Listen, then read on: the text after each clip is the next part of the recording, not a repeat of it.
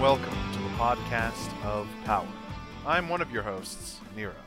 And I'm the other host, Jane. This is a She-Ra rewatch and companion podcast. Um, specifically, She-Ra and the Princesses of Power. Yes, not the nineteen eighties She-Ra. That's a different podcast.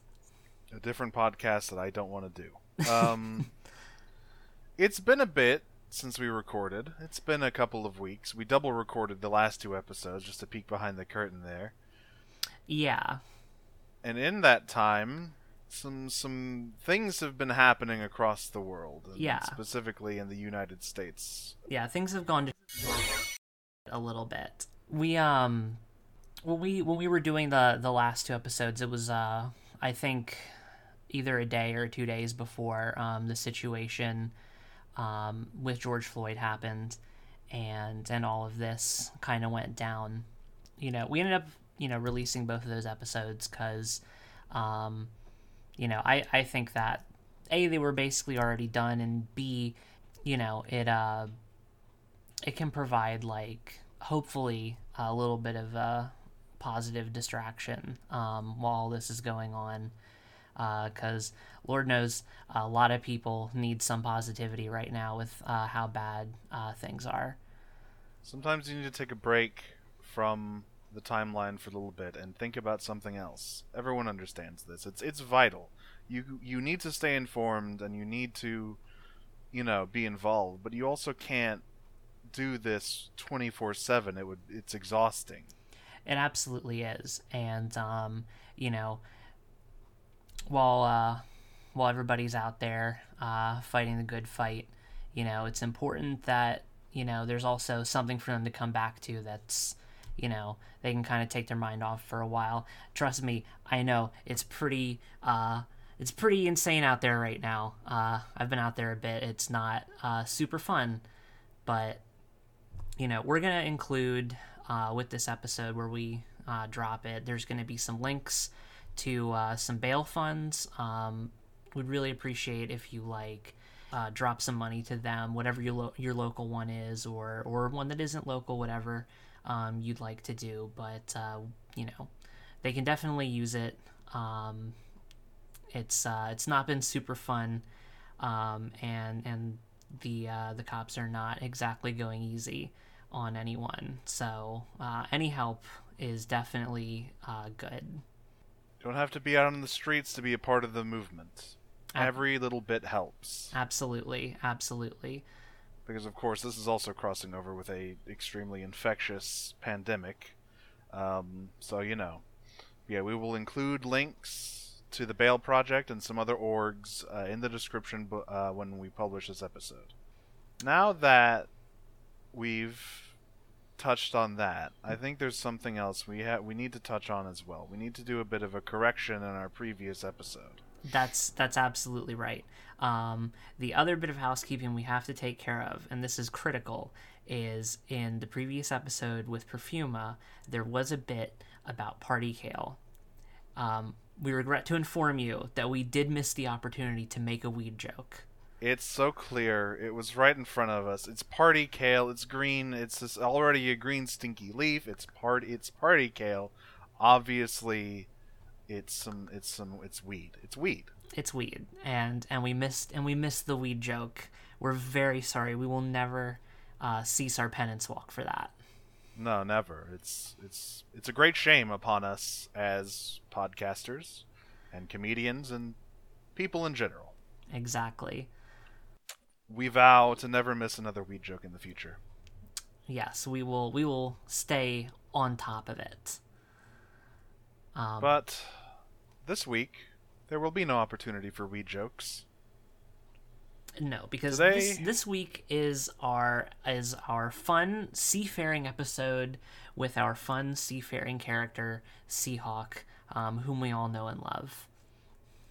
Yes, we are going to be discussing Season one, Episode five, The Sea Gate. Um, this one is another one of these sort of like, they're not really Monster of the Week, they're Princess of the Week episodes, where we meet a few new characters and try to get them into the rebellion. Exactly. Um, I actually really like those a lot. They don't last, like, No, we're we're done with them uh, pretty much after episode eight of this season, uh, for obvious reasons. Yeah. I think it's good that they don't last. Monster of the Week is not a, is not something that can support a show for very long. No, it's not especially strong, but it's a good way to introduce um, characters and concepts kind of rapid fire, um, that you can kind of just be like, okay, well, we'll go back to that later, you know, and, and do that a little more in depth. Um, but it's it's a good way to just get everything out. The show uses it very well. The show knows exactly when to stop its Monster of the Week stuff. Exactly. Um, the the princess this week is Mermista, the, the sea princess. But before we get to her, of course, we have to actually cross uh, the ocean. And I think before we even get to our fun pirate friend Seahawk, we should talk about the environment design in this episode. Yeah, the environment design, the character design, and the, like, stuff design, because all of it's actually really strong in this episode. Um, like, um, first off, the the background painting, as always, just gorgeous. Like, um, really, really, really top notch. Like, I I still have a really strong affinity for a lot of the, like, kind of like Steven Universe style uh, background painting. Um, that that that kind of always gets me, but um but the She-Ra, the way that She-Ra approaches it, I think is is honestly just as good. Like, I'm I'm really really into um the level of, like, detail and uh the colors of it. Like, it's a very very colorful show. Yeah, it's very dazzling. The um the the environment we're introduced to in this episode is the port town of Seaworthy, which is just chock full of fun, like, fish and sea-based side, uh, like, background characters. Yeah, they're very fun, especially there's one, there's one guy who shows up at the very beginning. Um, he just kind of just kind of stands awkwardly next to uh, everybody, just sipping on some kind of weird beverage with a giant proboscis. It's really funny. Yeah, he's basically just a robe with a big proboscis and some arms sticking out. And he shows up uh, quite a few times after this. Uh, so does the very buff barkeeper. The very, very buff barkeeper. I have to say, uh, this show spends a lot of time um, admiring very large, very muscular women. And I have to say, really good choice. Great choices on that one. Y- y- you did it. Yeah, we'll certainly be talking more about that uh, later. Um, and also, the boats in this show are very fun. The boats are great, especially because they, like, it's uh, they're like magic boats. They fly and float around, but, like, they still have to be in the water. It's it's fun. Right. They they have this thing that sticks out from the back of it. This sort of, like, it looks like a rudder, but it's the only part that touches the, the sea. Yeah, isn't that like the keel? I don't know. What, I don't know what boats are. I think the keel is just the bottom of the boat, okay, if I remember correctly. Or maybe that's the hull. I don't. know. I don't know. Listen, boats. We're not boat experts here, okay? Leave your leave your boat related comments uh, if if you know what boats are. Don't at me about boats. Don't at me about anything, but especially not boats. I don't care.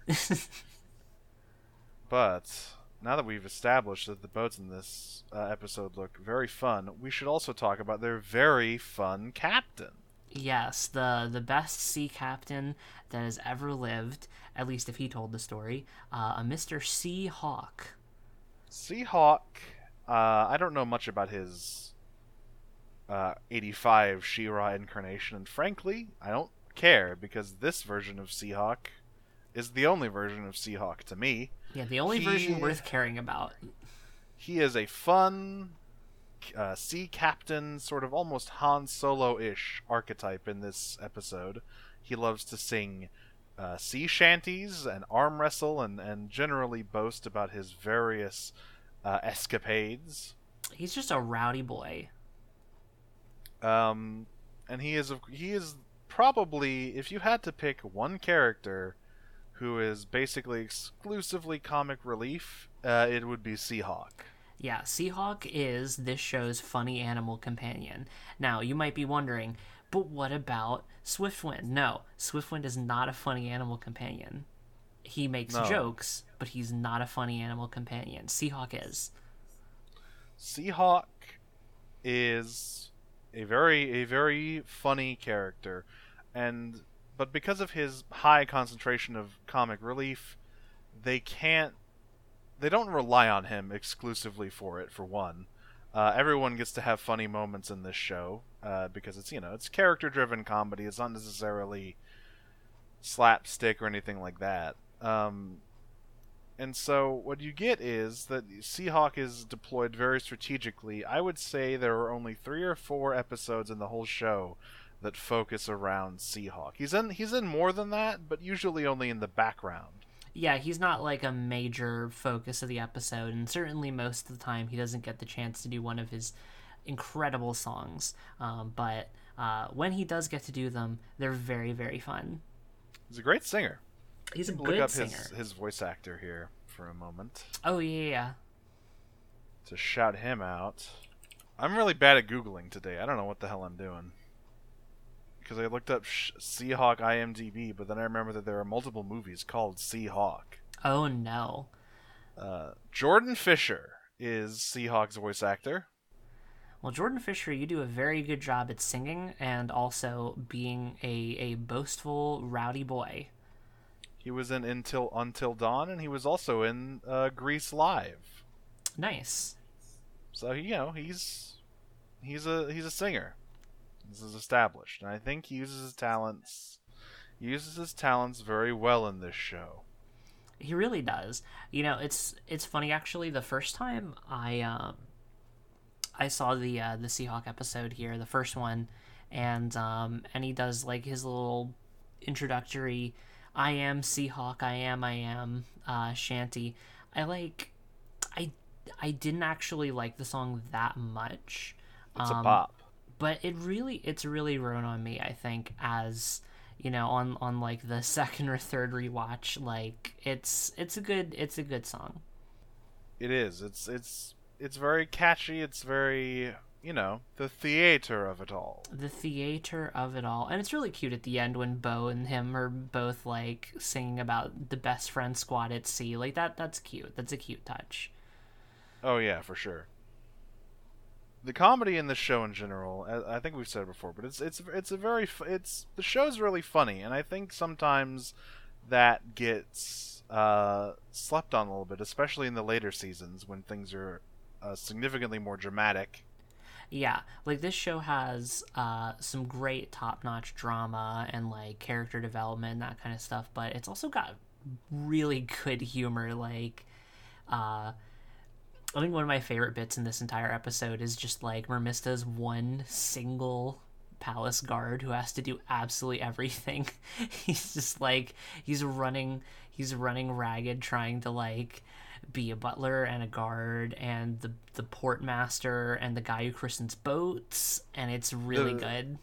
The bit where he uh, runs up to them uh, in basically a no a no cut shot is very funny. Uh, yeah, they they really know how to do like uh, I mean like the ri- the written comedy and the visual comedy are both like just flawless, and um and this whole episode also Glimmer just spends it like.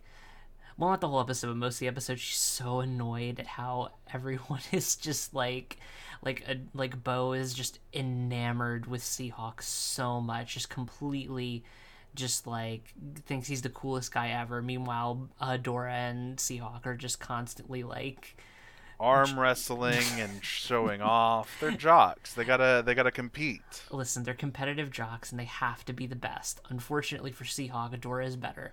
Um, And and Glimmer just spending the entire time like, this is so dumb. It's it's good. Right. Yeah, she's very much the only one taking this seriously. Well, because if if this fails, then her mom is never going to let her out of the castle again. Oh, yeah, for sure. She would just like just just infinite grounding at that point. But I think one of the reasons that the comedy always works is because they never stoop low. They never go for e- like there's no reference humor, there's no like gross out humor or anything like that. They stay within the realm of like either written or visual humor very well. Yeah, I I have to say I I appreciate so much they don't do like pop culture references and that kind of nonsense. Like that is like the f- like the fastest way to lose me in like a scene, because well, for two reasons. One, I don't think pop culture references are that funny, and two, I don't know that much pop culture, so half the time I like goes straight over my head. The only pop culture references in this show are Easter eggs pertaining to the original She-Ra. Yes, and those are actually really good, even if you've never seen it. Like, I've never seen it, but, like, they're still really fun. Yeah, Seahawk is a character who could very easily be grating and annoying if you use him too much, or if your comedy writing is not uh, at a good level, but he is endearing and funny, and... and there's even some good emotional scenes with him later on in the show.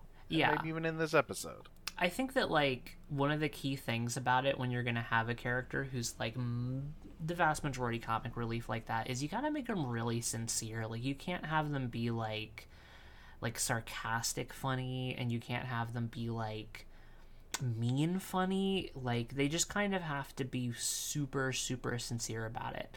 And, um... I think some shows try and and do that, but they kind of go a little bit in the opposite direction, and they make a character that's like really self-deprecating, and that's really not fun to watch either.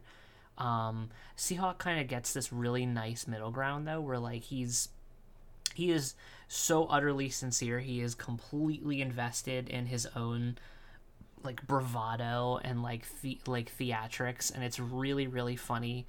Um, But at the same time, he's so worried about how other people perceive him. Like, if he, if he thinks people think he's uncool, it just destroys him. It does. He just, he can't handle not being the coolest guy in the room. And it's like, but again, they don't do it in a way that, like, he's beating himself up about it. He's, like, always trying to, like, you know, one-up everyone instead of, like, getting really sad, which, um... like I, I think that makes it work a lot better. I think, you know, they could have really easily made him kind of like like a pathetic character, but like they didn't go that route, and he's kind of just like annoying but like with a heart of gold kind of situation. Right. I mean, Kyle is a pretty he's is more the pathetic comic relief character. Yeah, Kyle is the pathetic comic relief character. Um, he's that is that is his that is his part to play in this in this uh, theater performance. You know, speaking of just complete sincerity, there's another character who was introduced in this sh- uh, in this episode that we need to talk about, and that's Force Captain Scorpia. Yes, oh my God, what an introduction! I it's one of the strongest introductions in the show, honestly.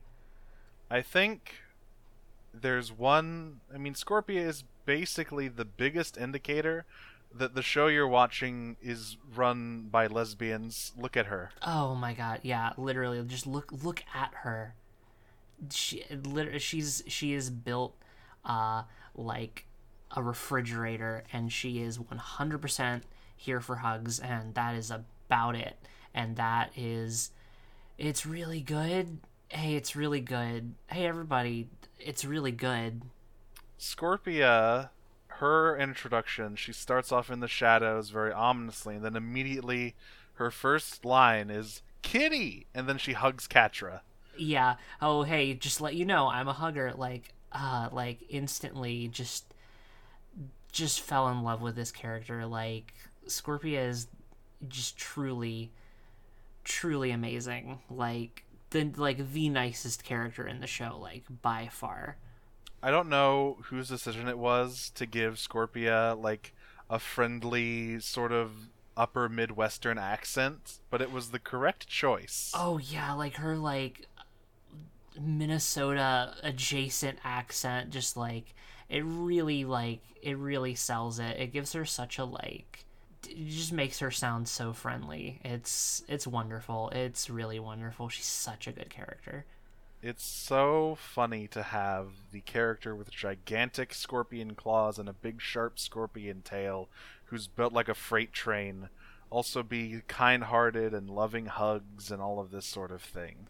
Well, I mean, let's let's be real. Let's be real here. If you're built like a freight train, you're probably gonna give really good hugs. So, you know, she's she's got that in her corner.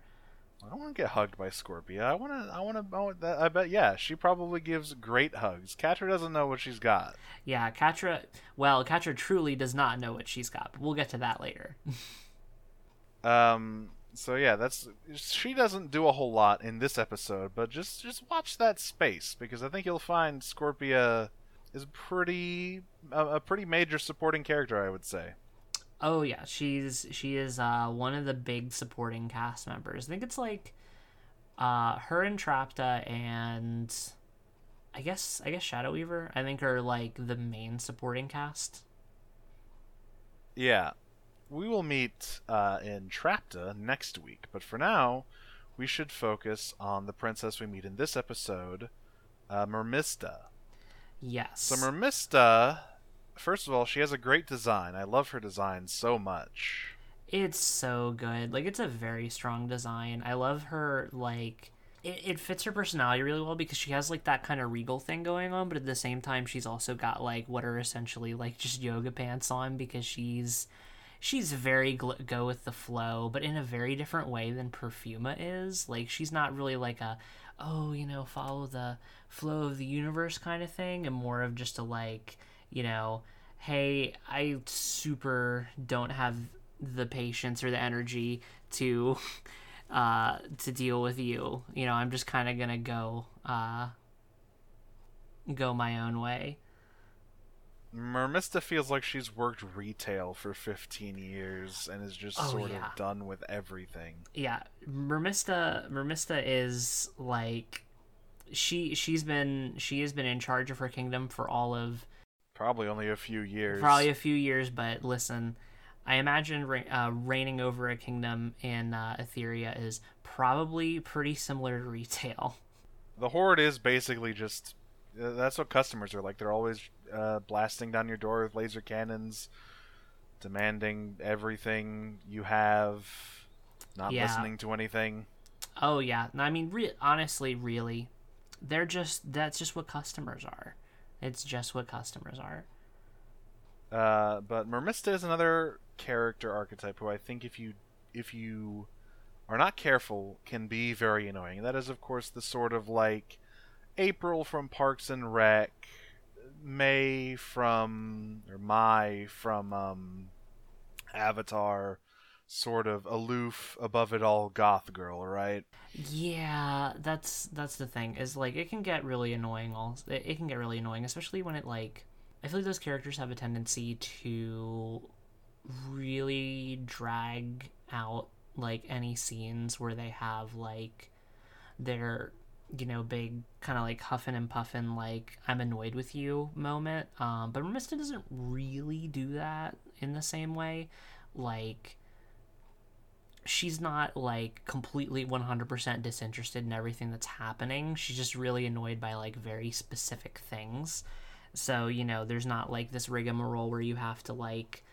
You know, the other characters have to, like, um, convince her to, like, participate. Like, she is participating in the things that are happening. She's just very annoyed about them. Right. She's annoyed by specific things such as the sea gate uh, being destroyed... Um, people barging into her kingdom for no reason. And Seahawk. Seahawk, yeah, she's Seahawk is a big one, I think. They have a very fun dynamic in this episode and in the future. Yeah, their their dynamic is really good. I, it's it's great, and of course we also get the very first um, um Mermista ugh scene, um, which her her her uggs are are so strong. Her voice actor is great at delivering those uggs. Yeah. For sure. Once again, the voice acting in this show carries it through a lot. It really does. Like, it's it's so strong. Like, you know, ag- again, honestly, like, I can't think of any voice performance off the top of my head that, like, I genuinely dislike, that I was like, oh, I I didn't like this. Like, I feel like even even some of the weaker ones, just they're like all they all really like do a pretty good job. I really don't think there were any weak performances in this show, honestly. Like, the closest thing is, is Grey Griffin's characters, but, like, ultimately they... the performance for those characters is fine because the general really only exists for, like, um, exposition delivery. Yeah, and exactly. And Raz is, is fun. Raz is a fun character. Yeah, and Raz is fun, so, like, yeah. It's they, they did a really good job. They played... I feel like they played everybody's strengths really well. For sure, such as uh, Jordan Fisher's singing... Uh, as Seahawk, for sure. Yes, exactly. Um, there's not a whole lot with Shadow Weaver in this, but there's only one little scene where we just sort of get another another reinforcement of Shadow Weaver's treacherous, self-serving nature uh, here in the Horde, right? Yeah, we get like this um this moment where she's gonna send uh, Catra out on the uh, the mission to go retrieve Adora from uh, Selenius. And, of course, she found out with one of her many shadow spies. Ooh. She, uh, Catra raises some questions about that, because Hordak clearly told Shadow Weaver, stop going after Adora. You don't, she's just some random traitor. We don't need to be putting all of our soldiers towards capturing this girl. But clearly Shadow Weaver didn't listen and is going completely behind Hordak's back on this. Yeah.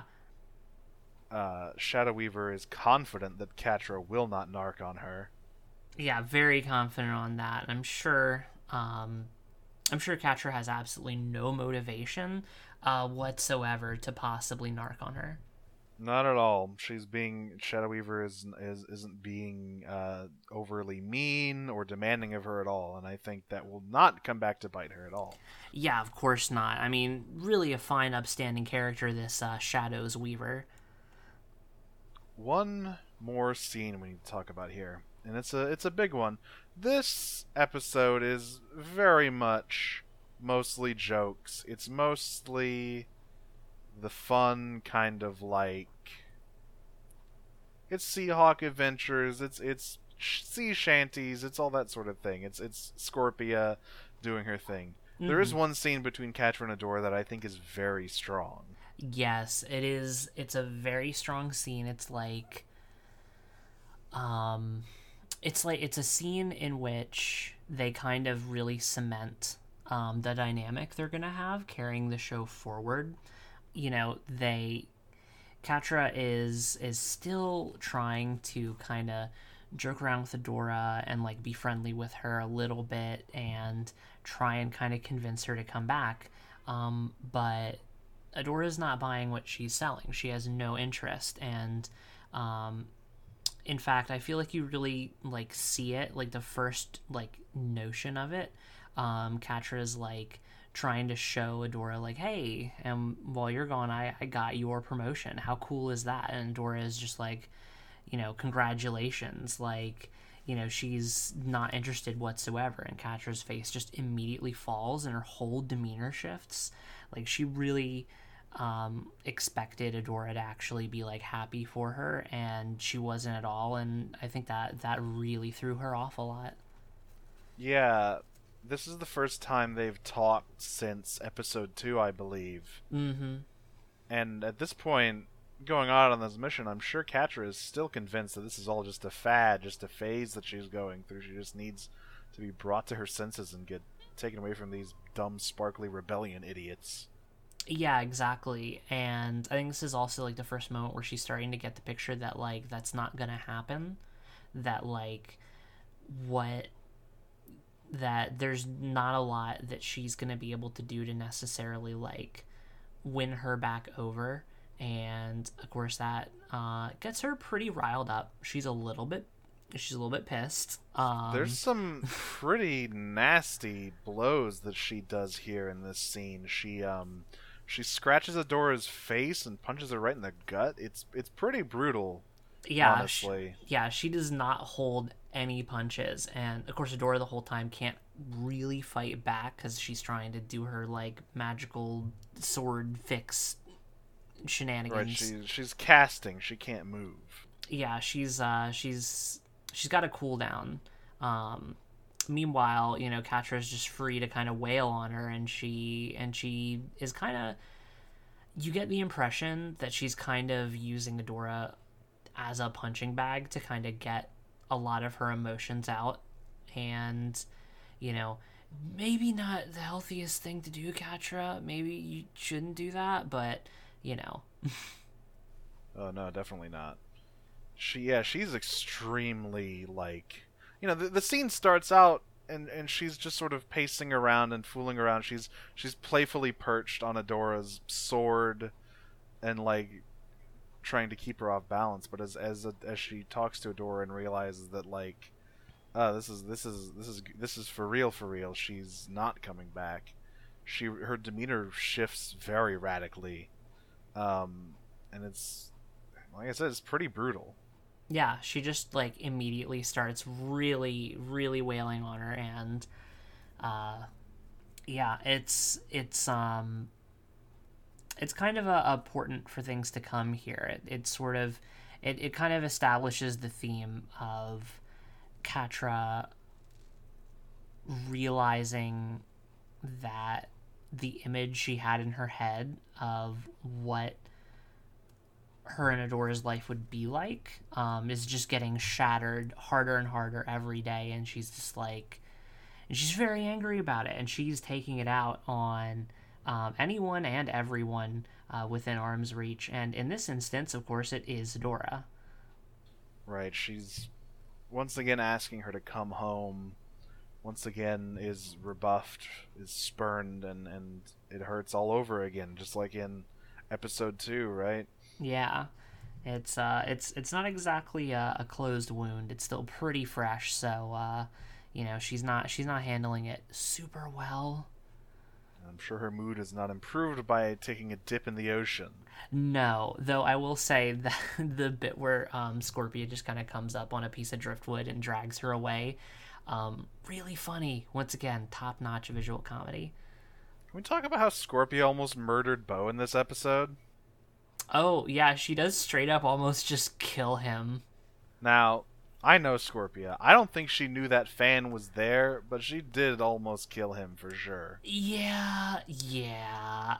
Like, yeah. I think she was just trying to throw him overboard, but unfortunately, um, the Horde operates on um, M C U technology, apparently, and they have big, gigantic fans on the side of their ships. The M C U wishes they looked as cool as the Horde. You're you're right, you're right. It's, it's insulting to the Horde. I wish the helicarriers were chunkier. They're yeah, clean. God. Yeah, they're they're they're they look too much like an aircraft carrier. Put some more put some more greebles on that. Come back to me. Come back to me when you greeble it up. The Horde understands you gotta greeble it up. Hordak oh, yeah. Hordak knows the value of greebles. He does. He he knows. Listen, if there's one thing that I know about Hordak, is that Um, he's all about the looks. This this guy, he, I mean, just look at him. He he is he is the big goth man, and he needs uh, to make sure you know it. He built a giant staircase to his big stupid throne. He's all about the big, image. Dumb throne in the middle of the room. It's he probably doesn't even re- sit in. He doesn't even He's sit half... in it. It's like inconvenient for him probably because he has to like go to his workshop behind his throne. He has to like walk up the Philadelphia Library of stairs to get up there. Yeah, like it's it's the sacrifices he makes to keep his image. It's it's, Listen, it's somewhat it's... inspiring, honestly. It is. Listen, you gotta sacrifice everything for the look. That he knows that more than anyone. Hordak is absolutely those goth kids who wear full jeans and a hoodie in the summer. Oh, yeah. Th- listen, I can relate. I'm, I was one of those kids. I'm still one of those kids, kind of. I can't do it. I live in Texas. It's way too hot. I die if I yeah. wear long sleeves in the summer. I literally just die. Listen, it, get, it is pretty hot around here, too. Thankfully, thankfully, uh, don't spend that much time outside, so it ends up working out. Yeah, that's the key. The outside is evil, kids. Stay inside. Stay inside. Message brought to you by Podcast of Power. Message brought to you by Hordak. I think that about does it for the the first half of this show. Uh, ultimately, this episode Once again, a lighter Monster of the Week type episode. Just a sort of a fun romp with some light character building put in there. Um, but I think we'll have a few things to talk about here in the spoiler zone about some of the characters introduced here in this episode, and uh, some parallels even in this episode, which is surprising for a com- uh, a very comedic focused episode. Yes, we'll have, we'll have quite a few um, little things to, to talk about on the other side. See you there. See you there.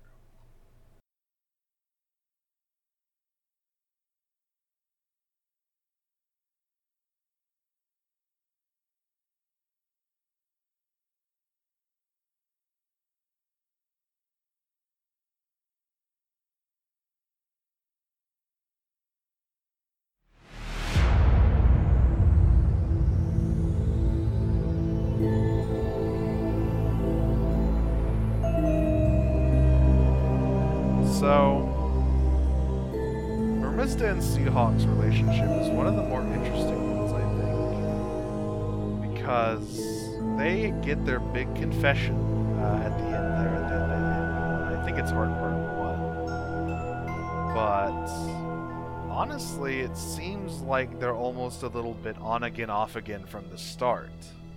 Yeah, they kind of like... You know, they, they talk about, Mermista talks about the, the dolphin, the dolphin, yeah, the dolphin social, where, like, you know, very clearly, like, implying that, like, he was at the very least her plus one, if not her date, and and he tried to fight the bouncer. Um, he set the boat on fire in the set, tunnel of love. Set the boat on fire in the tunnel of love, which, can you blame him? It's, I can't think of anything more romantic than if my date um, were to set the boat we're on on fire. Um, it's a grand gesture. I don't know why Mermista didn't appreciate it. It really is. And also, there's, like, just the, the physical aspect of it. Like, they're having this conversation, and Seahawk is just all over her, all over the throne. He just, he just like, hops in her lap, and she's just like, uh, but, like, she doesn't stop him. Much like Catra and Adora in Season five, Episode seven. Ooh, yes, that's a good point. Quite a parallel you've got there. Uh-huh. Seahawk also loves to be annoying. Seahawk adores being annoying, and so does Catra. They, I feel like they would get along really well, actually. Oh, it's a crime that we never see them interacting. I know. Listen, that's well, that's what fan fiction is for, right? Oh, it's so good. There, that is that is one of the one of the character pairings that I wish we got more of on screen. Um, thankfully, we got some Scorpia and Seahawk interactions. That's a great episode. Oh my god, yeah, that that's so good. I I love. I love their interactions because, like, because like they're both. I feel like, okay, yes, they're both absolutely stupid, um, but also they're both the most genuine characters. Like, they're the most, like, hard on your sleeve. Like, they, what you see is what you get. I think Bow is also. I mean, Bow is literally hard on his sleeve and his chest and his boots. That's true, but I think Bow, like, on. on more than a couple of occasions has, like, kind of kept his inner world a little bit more um, That's uh, true. close he, to the vest. I did. I forgot. Yeah, he, for one, he never tells anyone about his dad's. Um, and for another, there is that scene in uh, Season one, Episode nine, I think, where he plays Kyle like a damn fiddle. Yeah, exactly. Like, he, like, Bo is a very genuine character. Um, I would say definitely the third most genuine character, but he's also, like, he's crafty, and he can, he can be, um, subterfugious, I guess. I don't know what the... He's got the... very high charisma. He's got some wisdom. The, the, the thing about Seahawk and Scorpia is... Zero I think they both have charisma. Zero intelligence, zero wisdom. Yes, but very high charisma. Um... But certainly, we should. We, and another character relationship we should talk about here, because it's very important. Catra and Scorpia. Yes. Now that is a quite a combination uh, that we're treated to pretty early here in the show's run, and honestly, uh, one of my favorite um, relationships. I actually, um, for quite a while, especially after the Crimson Waste episodes, I was like. diehard Scorpia Catra, like, for sure. Like, that was that was such a good like that was such a good ship. Yeah. And I think, you know, obviously the way that goes, it doesn't necessarily pan out very well with um, Season four Catra just sort of... I mean, she's terrible to Scorpia in Season four. No, yeah. Um, Catra... She's terrible to everyone, but yeah, season... especially egregiously Scorpia. Yeah, Season four Catra is like... Season four Catra... Uh, there's, I showed, I showed you this before, but there's this picture of like a bunch of mascots, like all like five people in the same mascot uniform in like a basketball stadium. And like one is hitting one with a chair and one of them is just on the floor and one is like running around, and all of them are labeled Catra and the chair is labeled Catra. And that is Season four in a nutshell. Season four is just this giant self-destruction spiral of Catras where she's just... Com- she's losing it. She's just completely falling apart. She's losing it. She is tr- She is just on a on an absolute hell-bent path of destruction to ruin every relationship she has ever had. And she does really good at it. And she's pretending that everything is fine and that she loves winning. She's she's the victory wine drill tweet in that in that season. For uh, sure. Yeah, yeah, big time, big time. And um yeah.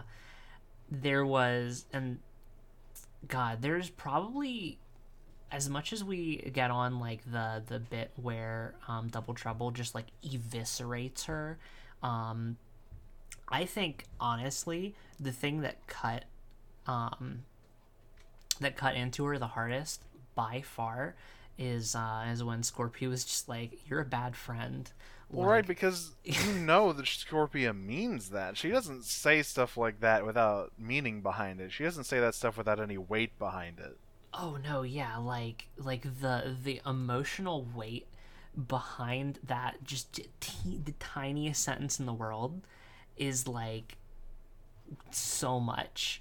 Like Like Catra reacts like she's been slapped in the face. She acts. She looks like she's been shot. Like, and she kind of has been. Like, you know, the nicest person, the most forgiving person, like the person who, like, no matter what, will basically always be there for you.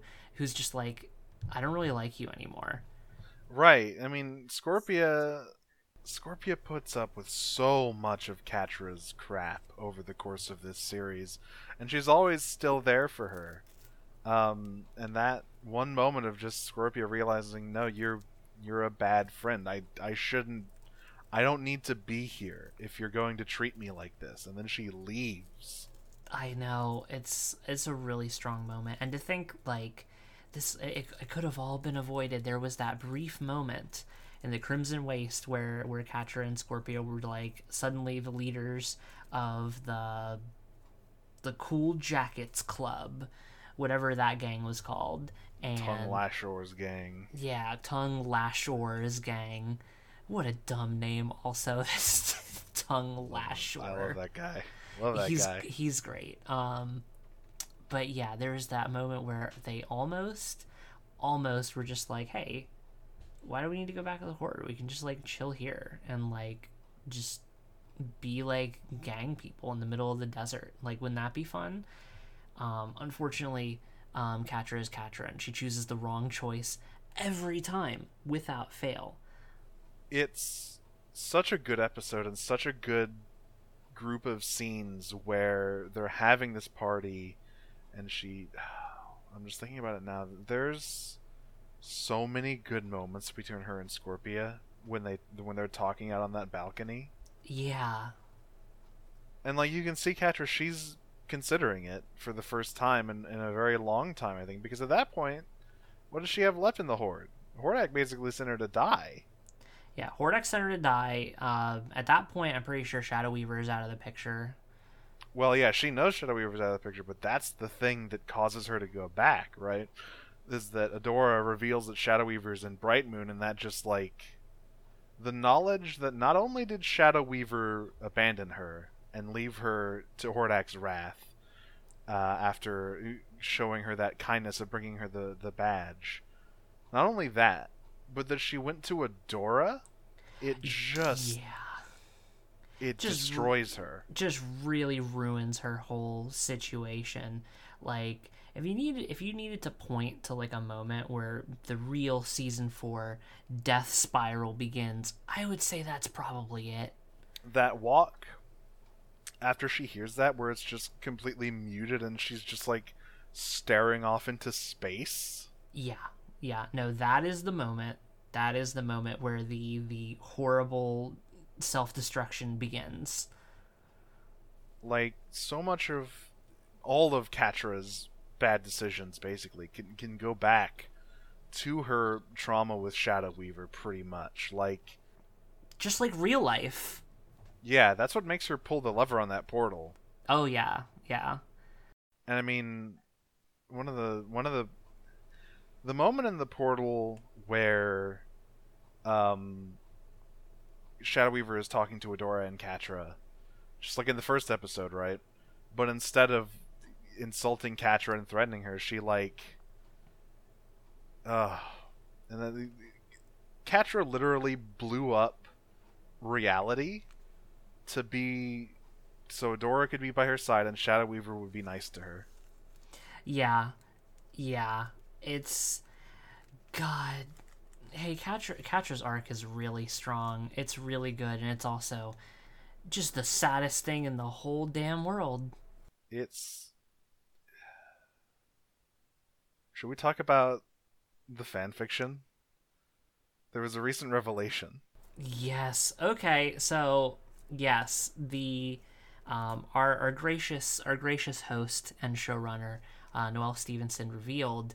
Um, during well, no, the... she didn't reveal it.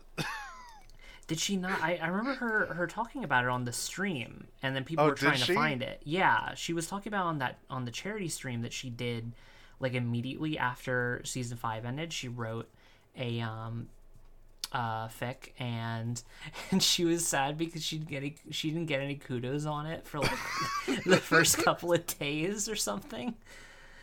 Uh, which is so sad because it's actually a, it's actually very good. Oh, it's fantastic, as you would expect from.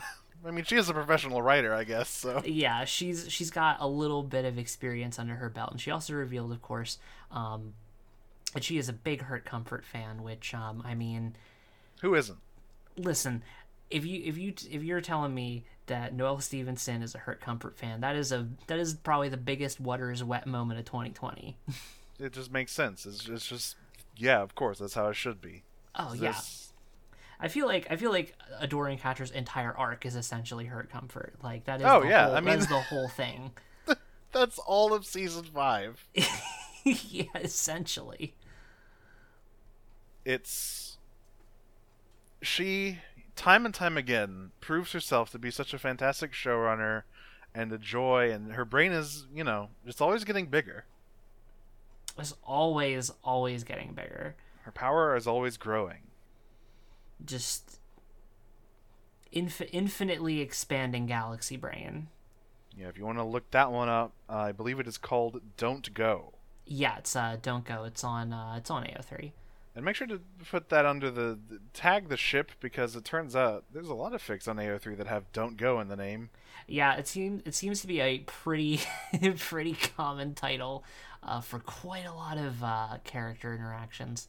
But it's good. It's, yes. It's really good. I highly recommend it.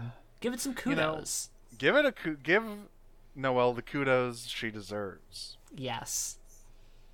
Catra... You know, back back to Scorpia and Catra. Catra is always surrounded by foils.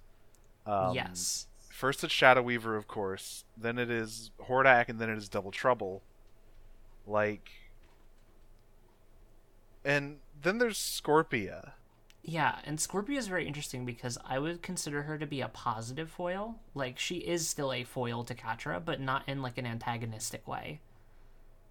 Right. I mean, Scorpia could have every reason to be a sort of bitter, um, closed-off person, right? Her her whole family was, like, removed from their kingdom, and their gemstone was stolen, and she was put into service with the Horde as a trade for their safety, right? Yeah. Scorpia, uh, I, I really like Scorpia's arc too. Um, not to not to go on a tangent or anything, but I, I do I just I love that like like you know this character has gone through an enormous amount, and they've got a lot of a lot of um, hurt and a lot of you know stuff they've been through that they they've never processed. They've basically just spent all of their time trying to be as upbeat and positive as possible and always look on the bright side and like just kind of try and you know just roll on past and, and, and that sort of thing, and just you know keep keep on keeping on about the whole thing, not really stopping um to to think about anything. And you see that actually in um Oh, I forget the title of the episode, but it's the one where Princess she... Scorpia. Princess Scorpia. Princess Scorpia. Yeah, where she where she goes uh, and she's with Emily, and they, they end up in like the old um, Scorpion Kingdom, like like uh, I guess. It's what, what... Uh, their it's their old castle, Horror Hall. Yeah, great horror, name. Horror Hall, great name. They're like King and Queen Chamber, the whatever that's called. Throne room. Throne room. That's what it is. I, I remember things.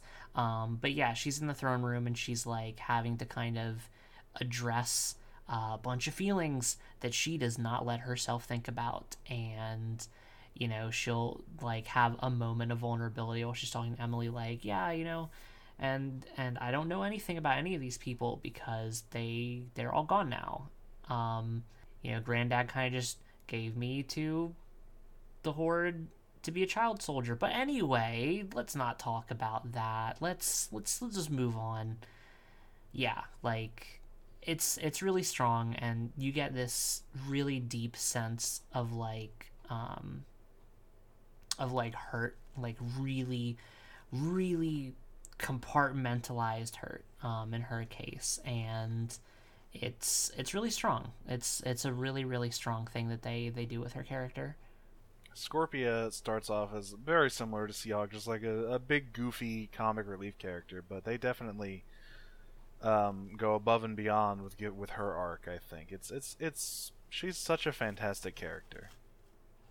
Yeah, one one of my favorites, uh, for absolute sure. Um, oh yeah. But um, I guess to go back um, real quick to, to Catra and Scorpia, just like their dynamic is just in general, I think, really good. They um.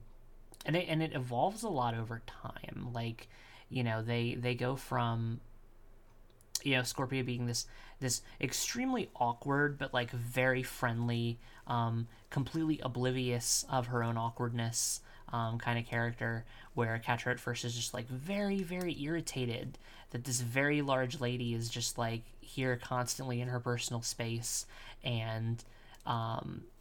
but like you know she grows on her a lot, and you know they their their like friendship and their dynamic gets really um really wholesome and really enjoyable, um especially once you have um uh you have Entrapta thrown in the mix, and then you get kind of the uh anti best friend squad, you know the the, the nega best friend squad. I believe and... you'll find that their name is the Super Pal Trio. Ah, you're right, it is the Super Pal Trio. Um, God, I love the Super Pal Trio. Like, I am so excited for those uh, for those episodes coming up. They're not that far away. No, the um the winter episode is the first one that comes to mind for me. The the sort of Arctic Dig episode, which is also another Seahawk episode, and it's a it's a great one. Yes, looking forward to that. But yeah, I'm just like, uh, I love I love their interactions. I love um. I love how you can see, especially like in Catra, like, you know, she closes herself off super hard. Like, she just shuts everything down after Adora leaves. Um, but when, you know, Scorpia and eventually Entrapta kind of get introduced, and the best, you know, the super best friend trio is... Super Pal Trio. Super Pal Trio is, um, is kind of establishing, she, like, um... like she lets down those barriers a bit, and she like actually starts kind of, you know, she starts being a little bit playful, and she starts, you know, joking around, and she starts kind of like, even even pulling back a little bit on the level of ambition that she has, like there there are a few different instances where she's like, eh, you know, like this this isn't that conducive to the mission, but it's it's fine. We'll we we can we can be silly for a little bit, and it's it's it's a really strong uh, dynamic they build up. For sure. I think in future we will definitely talk more about uh, Catra and Hordak, because that is one of the strongest parts of season four, in my opinion. Because uh, oh, it yeah. turns out they're basically the same, and that's terrible for both of them to be interacting. Yeah, it is mm, the absolute. They they were made. They were made to not be anywhere near each other. No, and. Phew. We'll get there once we'll, we get, get more there. into Hordak's arc in uh, season two and three. There, yeah, he's he's all he's, his arc is actually really interesting too. I'm excited to get there because uh, he's got some cool stuff going on. Mm-hmm. And it doesn't seem apparent at first, especially not in these early episodes, where he's just, you know, like I said, hyper competent, aloof, super bad guy. Yes. He's sitting on his throne and not really doing much, but don't worry, this will change. We know this. This this will change. He does take on a more active role. Um, a much more active role. Yes, per- perhaps too active of a role. But with that, I think we've reached the end of the spoiler discussion. For once, we didn't talk for fifteen minutes about Shadow Weaver, mostly because she didn't do anything in this episode. No, not really, but don't don't worry, um... fine viewers, I'm sure we'll have more to talk about with Shadow Weaver um coming up. I mean, in... in two episodes we've got In the Shadows of Mystacor coming up. Yeah, that's gonna be a uh it's gonna be quite a Shadow Weaver heavy discussion episode. God, what a strong episode, by the way. It's great. I only recently rewatched this season with a friend, and like I forgot how season one has some very strong episodes in it. Obviously the the Monster of the Week stuff doesn't necessarily bring it to the heights of of a season four or five, but it's got In the Shadows of Mystacor, Princess Prom, and Promises all in short order. Yes, and um, also Battle of Bright Moon, which I think, like, while weaker than the other three, I think is still like actually a pretty strong episode. Yes, I like that one a lot. Uh, but I think that'll do it for now. Once again, um, we will have links to uh, bail funds and all that sort of stuff when the episode comes out. Look for those in the description. Um, yeah. I would also say um, make sure to subscribe to us on Apple Podcasts or Himalaya.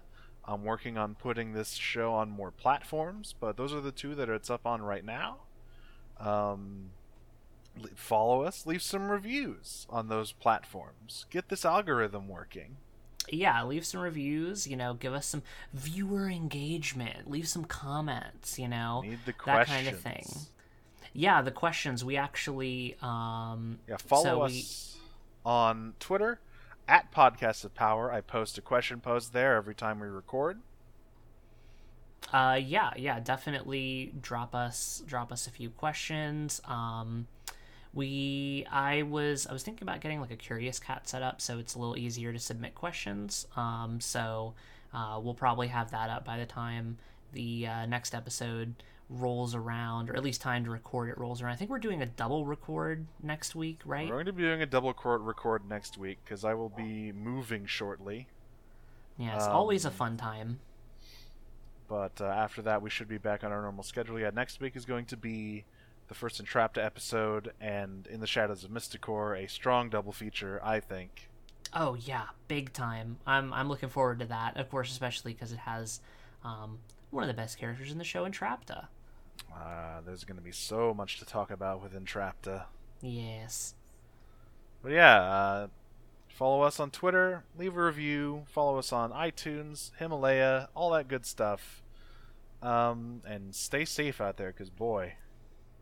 Yeah, definitely stay safe if you're if you're out there and and uh, fighting the good fight. Like, uh, you know, it's it's not been it's not been qu- quite as quite as bad everywhere, but you know, it's where it is bad, it's it's pretty bad. So, you know, stay safe. Make sure you're you're you got water, you got um, bring bring a bring a buddy. Like, use the buddy system. Trust me on that one. That's that's pretty pretty important. Um, you know, make sure you know where your medics are, and uh, you know, Godspeed. Watch each other's backs out there. Absolutely. For sure. Uh, but until next time, I have been one of your hosts, Nero. And I've been the other host, Jane. And we still don't have a sign-off. Yeah, we'll, we'll work on that for next time. Maybe this can be our sign-off. It's just we don't have a sign-off. We don't have a sign-off. See ya, folks. See you later.